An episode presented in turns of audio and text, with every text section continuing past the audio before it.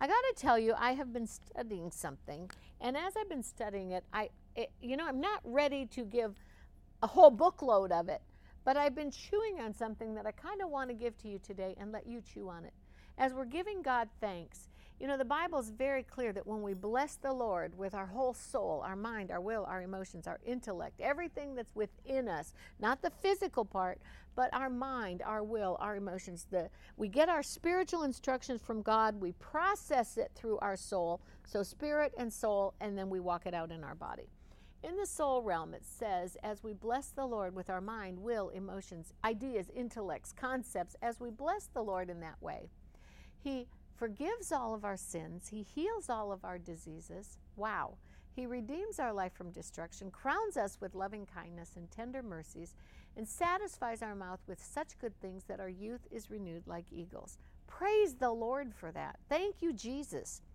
Now let's jump into the New Testament very quickly. There's two scriptures that I just can't get away from. And one of them in the book of Matthew, chapter 6, says, "Seek first the kingdom of God and his ways of doing and being," one translate says, "and when you do, all the things you have need of shall be added unto you." It also says, "Seek first the kingdom of God and how he operates in that kingdom. When you do, the things you have need of will be added unto you." So seeking first, before anything, one says first and foremost, the kingdom of God and how he operates in his kingdom. That means there are boundaries. I know people have all of these odd sayings about boundaries should be here and shouldn't be there. And some of the people making the most noise about boundaries have walls outside of their houses. Okay, that's a boundary. But the reason for boundaries is twofold. One, to keep something in, and second, to keep something out. Now, I have a tiny little chihuahua. Many of you seen my Coco. If you listen very carefully when I say her name on this program, she might just start barking. She hears her name, and she knows I'm taping this. Yes, I'm not kidding. My very smart little chihuahua will want to come out here and be part of the program. Sometimes I think my dog is smarter than I am. And, there's a way I put up a boundary for a couple of reasons. I don't want someone to come in and disturb my dog, nor do I want my dog to get out anywhere. She is the sweetest dog on the face of the earth. She would never hurt a flea, never hurt a person, but more than that, if someone came up to her and offered her food, she'd just take right off a going. Well, that's why I put up that boundary, so she can't take off. God says, "Seek first the kingdom of God and how he operates in the kingdom." What are the boundaries of the kingdom? What are the operational rules and regulations? Not so there's a rule to make something awful, but a rule so that when you are kept inside that boundary, you're kept protected and safe. I'm not trying to keep Coco from running into a car just because it's foolish. I want to keep Coco from running in the road because I want her to be kept safe. There's a way of operating with closing a door in my household so that Coco is kept safe. It's not to make her feel like she's being restricted. Even though there is a restriction, it's for her safety. When God operates in his kingdom and we seek the kingdom of God and how he operates, it's so that we can have the benefits and the blessing of the kingdom. And when we see how he operates, all the things we have need of shall be added unto us. Many of the keys in the kingdom are praise and worship and sowing seed and giving to God and lots of things that are kingdom operational. If we jump over to that part of the book of Matthew, the 6th chapter, keep in mind Jesus in Matthew 9 talked about "Thy kingdom come, thy will be done." He's talking about the Lord's Prayer. On earth as it is in heaven, there's a kingdom of God situation in heaven that is the same situation on earth. There's a kingdom of God ways that have all kinds of blessing in heaven. No sin, no sorrow, no sickness, no disease, no fear, no torment. That same way the kingdom operates in heaven is how the kingdom is supposed to operate here on earth. The same elements used in the kingdom, same elements used here on earth. Why? So that all the things we have need of shall be added unto us. When we talk about "Thy kingdom come, thy will be done," this is the Lord's Prayer showing us a pattern of how to pray. It doesn't mean a legalistic, just do it this way and repetitive, but it's a pattern. Recognize that God's our Father in heaven. Recognize that he has a system that is a kingdom, and when we operate in the kingdom rules in heaven, they're the same kingdom rules on earth. Now, in your mind or in your pencil and paper or in your Bible. Take all that information and make a little leap forward to Matthew. And in the book of, we were just in Matthew 6, jump over Matthew 6, then look at Matthew 9, and then jump over into the book of Mark, Mark. Mark 11 starts talking about faith. And Mark 11, 16, 17, 18, 19, 20, on up to 22, 23 says, have the God kind of faith. Have faith in God. And then it continues on where Jesus is giving us an example. He spoke to a fig tree. He cursed it at the root, said it had to wither and die, and it looked on the outside, exterior, natural way that his disciples were looking at it. Nothing happened.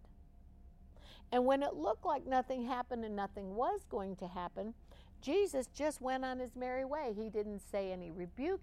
He didn't say, watch. He didn't say, do you know who I am? He said, have faith in God.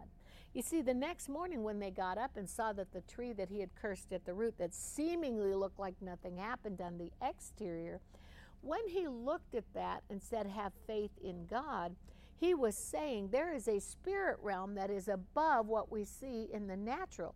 There is God's kingdom, which is operational, different than what we see operating in the natural. And if we'll operate in God's kingdom and in God's authority, in his spiritual authority, by having faith in God, when we operate like that, all the things we have need of shall be added. And then we see the tree dried up at the root, have faith in God. And he went on to say, speak to your mountain, command it to be cast into the sea. Do not doubt in your heart. Believe the things you say shall come to pass. Even if your eyeballs don't see it at that split second, then you shall have what you say.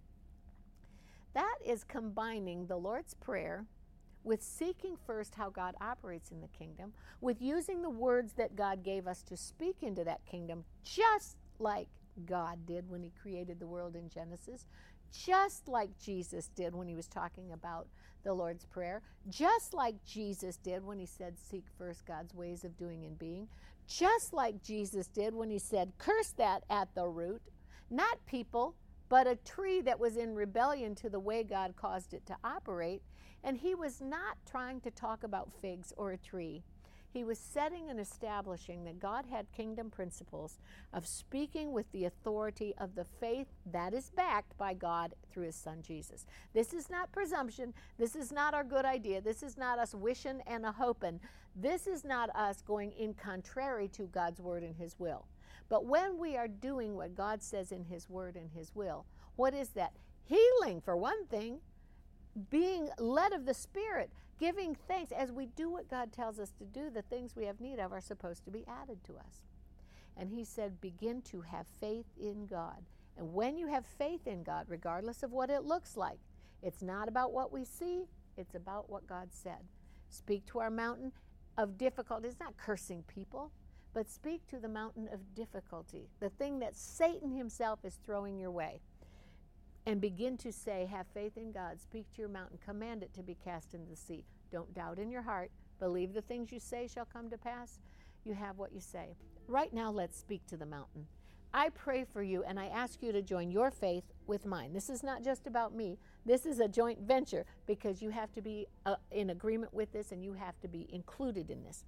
Begin to speak to that mountain of difficulty, sin, sickness, sorrow, disease, problem, fear, torment, anything that is unlike God's kingdom, worry, troublesome, all of the things coming, bombarding, ulcers, headache, pain, this or that, whatever it is that's coming against the word of God, the will of God, and why Jesus went to the cross. We can say in the name of Jesus, I curse you at the root, and I command you to cease and desist according to the word and the will of God. Not people, but the situation that is from the devil coming against you. And you believe in your heart and don't doubt. Watch what God brings to pass in the name of Jesus. Give him thanks. Give him thanks for healing. Give him thanks for his word, and begin to give him thanks and praise for all he's done. Thank you for listening to our podcast. As always, you can find additional teaching and resources from Richard and Lindsay Roberts and request prayer at oralroberts.com or call the prayer group at 918-495-7777. We believe God wants you healed and whole in all areas of your life.